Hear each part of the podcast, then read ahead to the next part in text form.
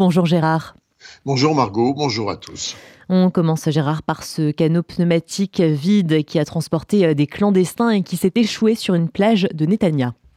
Oui, il faut dire que le nombre d'incidents impliquant des bateaux de migrants clandestins est en constante augmentation en Israël depuis 2017. L'armée israélienne a relevé trois tentatives en 2021, 14 au premier trimestre 2022, 28 sur l'ensemble de l'année 2022 en moyenne. Mais il semble que le nombre d'entrées illégales sur le territoire aurait été sous-évalué.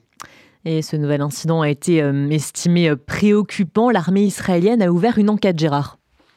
En effet, étrangement, ce canot pneumatique fantôme, il était vide de passagers, aurait transporté des clandestins. Des passeports, des équipements et les papiers de huit personnes ont été retrouvés à bord, dont ceux d'un enfant et de citoyens somaliens et turcs. Des vêtements également ayant appartenu à des passagers. Toutefois, cette fragile embarcation échouée n'a pas été détectée lors de son entrée dans les eaux territoriales israéliennes.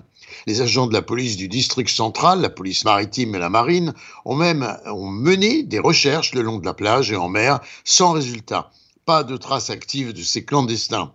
De vives critiques émanent des médias qui agitent la menace que dans les mêmes circonstances, des terroristes auraient pu s'infiltrer en Israël pour commettre des attentats. En réponse, l'armée a estimé que s'il y avait eu des passagers ou des armes à bord du bateau, eh bien, ces sources repérables auraient facilité la détection de cette infiltration. Selon les premières recherches, la marine n'aurait rien trouvé d'anormal. L'enquête indiquerait que les passagers n'ont pas atteint Israël. Ils auraient pu rejoindre un autre navire en mer ou encore débarquer dans un autre pays de la région ou même se noyer, mais aucune preuve absolue de tout cela. Et par ailleurs, des violences entre migrants illégaux ont éclaté ce week-end à Netanya et à Tel Aviv.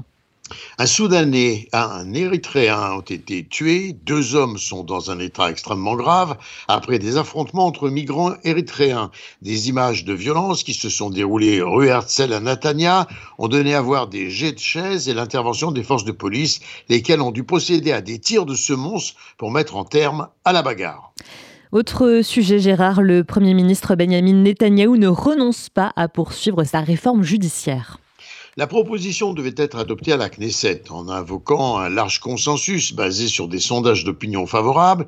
En effet, euh, fin mars, un éventuel sondage donc euh, à ce moment-là, un projet de loi visant à modifier la composition de la commission de sélection des juges avait été officiellement soumis à la Knesset pour ses deuxième et troisième lectures, donc finales. Selon cette proposition, légèrement modifiée comparée à la version adoptée en première lecture, la coalition contrôlerait presque toutes les nominations judiciaires dans la hiérarchie, y compris les deux premières nominations de juges de la Haute Cour au cours du mandat d'un même gouvernement. Ce projet de loi radical donnerait la majorité à la coalition, une majorité politique, un contrôle presque total sur les nominations judiciaires et il pourrait potentiellement devenir rapidement une loi si la coalition devait le décider.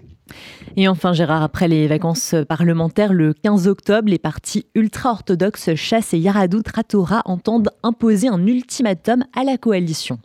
Ils affirment qu'ils ne soutiendraient aucune législation visant à remanier le système judiciaire, en tout cas tant que le projet de loi qui prévoit l'exemption systématique du service militaire et même du service national de tous les étudiants à temps plein de la Torah n'aura pas été assuré. Or, un tel projet de loi devrait susciter une immense opposition publique et politique. Reste donc à découvrir quelle sera alors réellement l'attitude des formations ultra-religieuses.